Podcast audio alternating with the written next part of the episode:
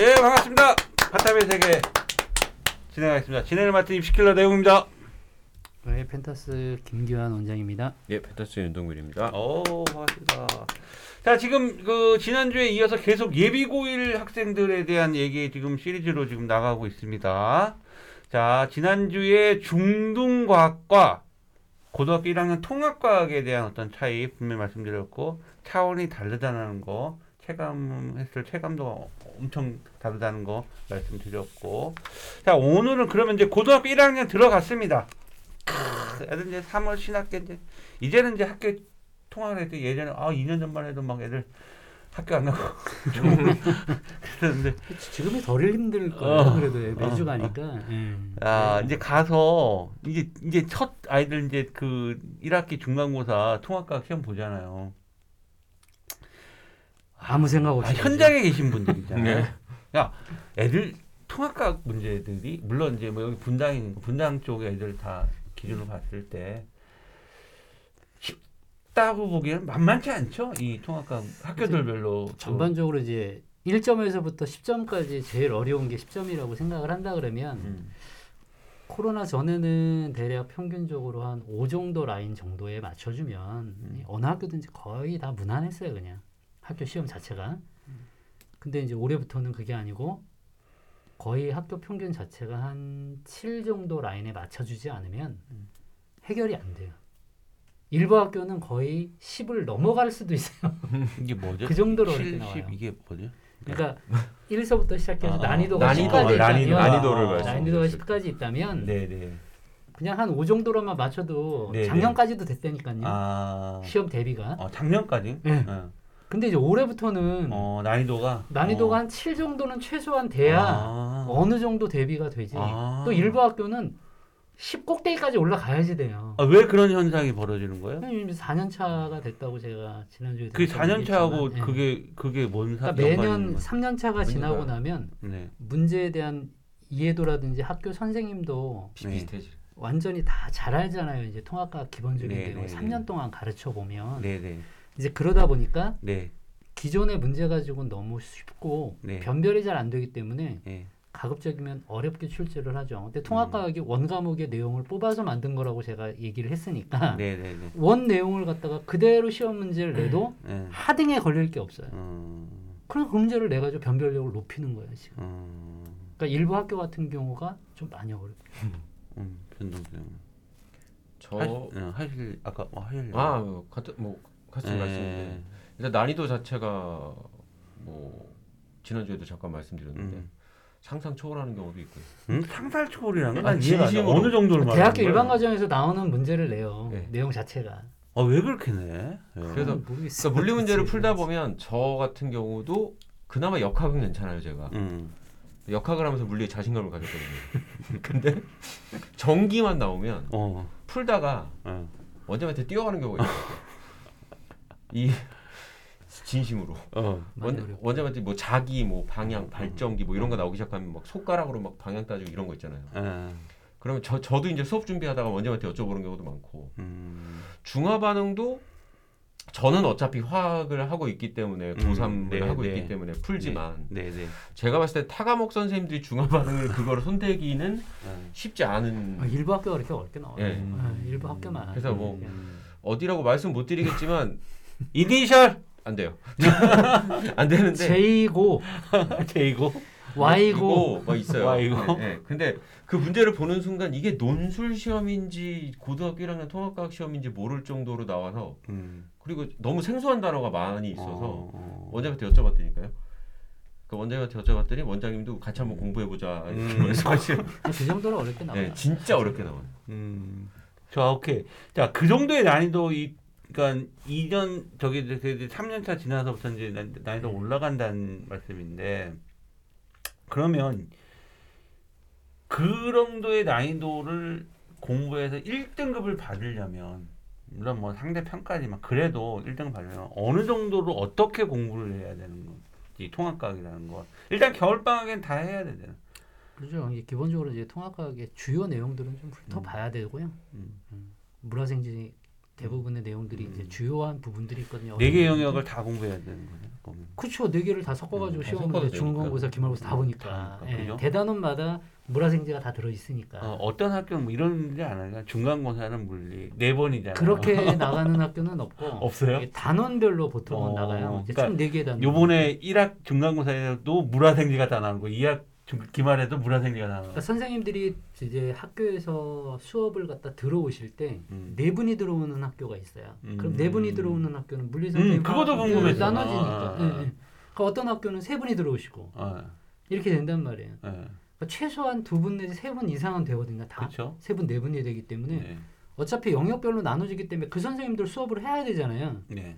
그러니까 최소한 물화생 이렇게 나가든지 이렇게 나올 수밖에 없죠. 물화생지 다. 통합과 선생님의 기본 3명 이상은 그렇죠. 그렇게 나와가지고 파트가 나눠져 있죠.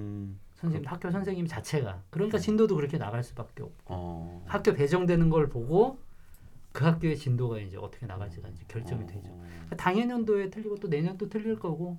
그리고 이제 그분들이 문제를 출제하시니까 그분들 기준에서는 자기 전공이잖아요. 그러니까 문제가 쉬울 수가 없는 거죠. 어떻게 보면. 자기가 전공했던 거에 대해서만 문제를 내니까 통합과학 전반이 아니고 그래서 제 이제 지난번에 한번 보면 어떤 학생이 이제 굉장히 열심히 하는 학생이에요. 그래서 시험 전에 문제집을 8건을 풀었대요. 시험 범위를. 근데 100점이 안 나와요. 네, 그게 문제를 많이 푼다고 또 통합과학은 해결되는 게 아니고 물론 이게 어떻게 해야 되는 거야? 케이스 바이 케이스긴 한데. 물론 그 친구는 1등급을 받았지만 이제 그거에 만족을 못하는 경우도 있잖아요. 그 정도 공부를 하는 열정을 가진 친구면 다 맞길 원하거든요. 근데 이게 참 애매한 게 학교 특성이 있거든요. 문제마다 학교별 특성이 있는데 또 내부적으로 보면 선생님들마다 특성이 또 다 있으세요. 특히 과목별로도 있을 수 있으시고 그러니까 예를 들면 A 학교는 생지를 정말 어렵게 내고 물화를 무난하게 낸다. 네네. 어느 학교는 뭐 물화를 좀 세게 내고 생지를 그냥 암기 수준에 낸다. 이런 학교별 선생님별 특성이 있거든요. 그래서 저나 원장님 같은 경우나 저희 학원 선생님들이 이제 학교별로 이제 수업을 하실 때도 선생님이 어떤 분인지를 먼저 좀 파악을 하려고 해요. 근데 학교별로 네, 학교별 선생님에 따라서 또 틀려요. 조남까지는 디테일하게 모르더라도 어떤 뭐 여자분 남자분 성향. 그러니까 누가 들어오셨대. 오케이. 그러면 요번에 문제는 니는 어차피 못 풀어. 뭐 이런 식으로. 프린트 같은 것도 그 선생님들 학습지는 부교재를 주시는데 이 부교재의 수준이 고등 과정이 아니에요. 일반 뭐 일반 학교는 다 일부 학교 왜 이래 왜 그렇게 되는 그래서 제 생각에는 학교별 특성이 있기 때문에 그 학교에서 부교재 나올 거예요. 선생님들이 직접 만들어 주시는 그거를 시험 전에 그러니까 몇 번 봐요. 진짜 그 지역적인 부분까지 다 외우는 수밖에 없어요. 사실 다 암기하거나 이해하거나. 그러니까 문제가 뭐 0.3점짜리인데 가로놓기 막 이렇게 된단 말이에요. 그러면 그 문장을 다 통으로 암기하고 있어야 풀 수 있는 문제잖아요. 학습지에. 근데 그거는 어느 교재나 어느 문제집에도 없는 거고 그 선생님께서 만든 것인 거니까. 그러니까 그 부분을 대비해서 자기 학교에 맞게 대응을 하는 게 맞고요. 그러니까 저희 이제 강사 입장에서는 뭐 저는 꼭 물어봐요. 누가 들어오시니? 진심으로 뭐 성향이 어떠시니 애들한테 물어보면 뭐 어때요 막 이렇게 이야기를 하거든요. 근데 이상해요, 뭐 이상해요, 뭐 예뻐요, 뭐 잘생겼어요, 기분 좋아요, 뭐 이런 그런 거 있어요. 근데 그런 거를 다 이제 종합적으로 생각을 해서 문제 난이도를 저도 이제 유출하는 거죠. 하는데 유출을 하지만. 상상 초월인 경우가 있기 때문에 그 정도는 뭐 저희도 어떻게 할 수는 없죠. 정말 뭐 대응을 못할 정도로 나오는 경우도 있기 때문에 제가 보기에는 과학을 만약에 고등학교 1학년 때 1등급이나 2등급을 받고 싶다 그러면 원수준까지는 다 공부를 해놔야 돼요. 그렇지 않으면 1, 2등급 나오기 어려워요. 방학 때 반드시 그렇죠. 아니면 선행을 병행하든가 해야지. 안 그러면 1등급과 2등급을 나오기가 그렇겠네요. 진짜 어려워요. 진짜 어렵고. 근데 여기가 분당이잖아요. 네. 뭐 예를 들어 세종이나 지방에는 또 다를 수도 있단 말이에요. 지방권도 내년은 또 어려울 거예요. 좀 서울이 작년부터 어려웠거든요. 서울 대치 쪽이 되게 어려웠거든요. 올해도 난리고요. 근데 지금 분당이 지금 어렵다고요. 그럼 그 밑으로 또 내려가겠죠. 그다음 뭐 교육특구 쪽으로 내려가야 되니까 세종 바로죠 이제. 내년 세종 어려울 가능성이. 세상이 있다. 좋아서 저희 같은 경우에는 대비시킬 때 분당 지역 기출뿐만이 아니고 강남, 목동 이런 거 같이 시키거든요. 같이 준비를 시키는데 요즘은 진짜로 뭐 구하려고만 하면 어느 지역에 어떤 문제를 구하기가 수월하기 때문에 네. 제가 봤을 때는 원장님 말씀하신 대로 내년에는 사실 여태까지 냈던 거 또 울거먹을 수는 없으니까 예, 좀 새로운 기준으로 내지 않을까 그렇게 생각이 들어요. 일단은 방학 때를 이용해서 통합과학 플러스 원 과목도 최소한 물리화학 정도, 물리학 정도는 선행을 하는 것도 내신 대비에 큰 도움이 된다. 1등급을 맞을 친구들은 이미 통합과학은 봤을 거고요. 네네. 어차피 네. 원도 한 번은 봤을 네. 거라고요. 그렇죠. 그러니까 1등급 되려는 친구들이 아직까지 과학을 갖다 아무것도 안 하는 친구는 없거든요. 그러니까 지금도 이미 한번 봤을 테니까 방학 때는 그런 친구들은 지금 통합과학보다는 원과목에 조금 더 집중해가지고 물리화학 중심으로 해서 공부를 해놓는 편이 조금 더 나아 보이고요. 그 다음에 과학을 처음 배우는 친구들은 무리해서 원을 먼저 들으려고 생각을 하지 말면 돼요. 그것만 안 하면 돼요. 과학이 멀어지니까. 이것도 또 다음 주제인데. 다음 주제인데 또 어제 손을 너무 이분은 왜 이렇게 자꾸 1주씩이 빠르는 거야. 이번 주 주제는요. 통합과학 내실 때 그럼 어떻게 만드냐. 그래서 말씀드렸잖아요. 원과목을 해야 연계됐으니까. 네. 다음 주에 정리를 해드리면 네네. 본인의 학교 특성을 일단 파악을 하시고 배정돼야지 이제. 네, 그다음에 학습지 특히 부교재 학교에서 주는 그런 부분에 진짜, 좀 집중을 진짜. 하시는 게 가장 직접적으로 자기 본인의 점수를 높일 수 있는 그 대신에 학습지를 문제집 수준으로 보면 안 되고요. 진짜 뭐 달달달 외울 정도로. 그러니까 저희가 공부 부교재를 말씀하시는 네, 부교재 학습 부교재. 그러니까 저희가 공부를 진짜 많이 하면 네. 뭐 어느 페이지까지는 몰라도 어느 내용이 어느 위치에 있다라는 거 정도는 기억을 하잖아요. 네. 그러니까 그 정도로 복기를 해야 네. 조금 제가 봤을 때는 본인이 원하는 점수대를 맞지 않을까. 근데 그렇게 해도 될까 말까 한 경우도 있긴 하지만 네. 어차피 이건 상대평가다 보니까 아까 네. 원장님 말씀하신 전교에서 90점 이상이 한 명인데 그 친구가 전교 1등인 91점. 네, 근데 그 친구가 방금 전에 제가 그 친구 수업을 하고 왔거든요. 근데 네. 그 친구 같은 경우는 이제 제가 화학원을 수업을 하고 왔는데 그 친구 같은 경우에 본인이 이제 집중도나 이런 게. 네. 근데 본인이 91점을 맞고도 1등을 했다, 전교 1등을 했다라는 걸 믿기지 않을 정도인 거죠. 그 정도로 난이도가 있었던 거죠. 시중 교재, 원장님, 시중 교재 뭐 완자나, 뭐에 오투. 이거 보통 아이들이 이런 거 다 하나요? 이런 교재 다 푸나요? 너무 쉬워서 그거는 그냥 뭐야 그런 교재 너무 안 나오죠. 아니, 그거는 문제 나오지도 않아 그런 건. 그런 건 아니에요. 그럼 그거 사서 푸는 애들은 뭐 하는 애들? 아, 그건 이제 기본 개념 맨 처음에 공부할 때나 하는 처음에 아, 중학교 1학년이 선행할 때 그거 하면 되겠다. 그렇죠. 네. 그러니까 중등 아이들이 통합을 공부할 때는 이제 그런 정도의 수준으로 공부하면 되는데. 막상 고등학교 1학년들이 내신 대비를 하기 위해서 그 책을 보고 앉아 있으면 제가 보기에는 한 그러면은 열심히 해도 한 3등급 이상 시중에서 통합과학으로 내신 대비를 할 수 있는 수준에 가장 높은 건 없네요. 결국 있죠. 얘기해도 되나요? 얘기해도 상관없어요. 저는 개인적으로 그 기출픽이라는 네, 가장 좋아요. 그게 좀 깊이도 있고 난이도도 있고. 그러니까 거기에 있는 문제만 다 풀 수 있어요. 거기 있는 거 다 풀면 원 과목도 다시 한번 얘기해 주세요. 그 완자인가? 기출픽이라는 예 아마 완자 학원을 다니는 애들은 선생님들이 다 만들어 주실 거예요. 학교에서 이제 그렇죠. 선생님들이 다 만들어 주실 거예요. 저희는 다 그쵸. 복합적 예 거기다 이제 지역 특성 문제도 다 지역 기출 문제까지 그냥 예. 다 해서 그래서 아까 말씀드린 것처럼 강남 목동 것까지 다 싸그리 모아다가 같이 주죠. 아 통합과학도 난이도 있는 뭐 옛날 하이탑이 제일 난이도 있는 거 아니에요? 근데 문제는 없잖아요. 하이탑 문제가 조금밖에 없고 뭐 수능 형태의 문제들하고는 조금 동떨어져 있죠. 그 하이탑은 이제 중등부 영재고 과거 준비하는 애들 있잖아요. 걔네들 준비서죠 그냥 기본서. 그러면 내신을 위해서는 아까 말씀드린 기출픽. 저게 이제 그 제일 난이도가 그래도 있는 거야. 자이스토리 정도. 자이스토리랑 자이스토리도. 그 두 개 정도. 이런 정보를 엄마 청취자들이 원해요.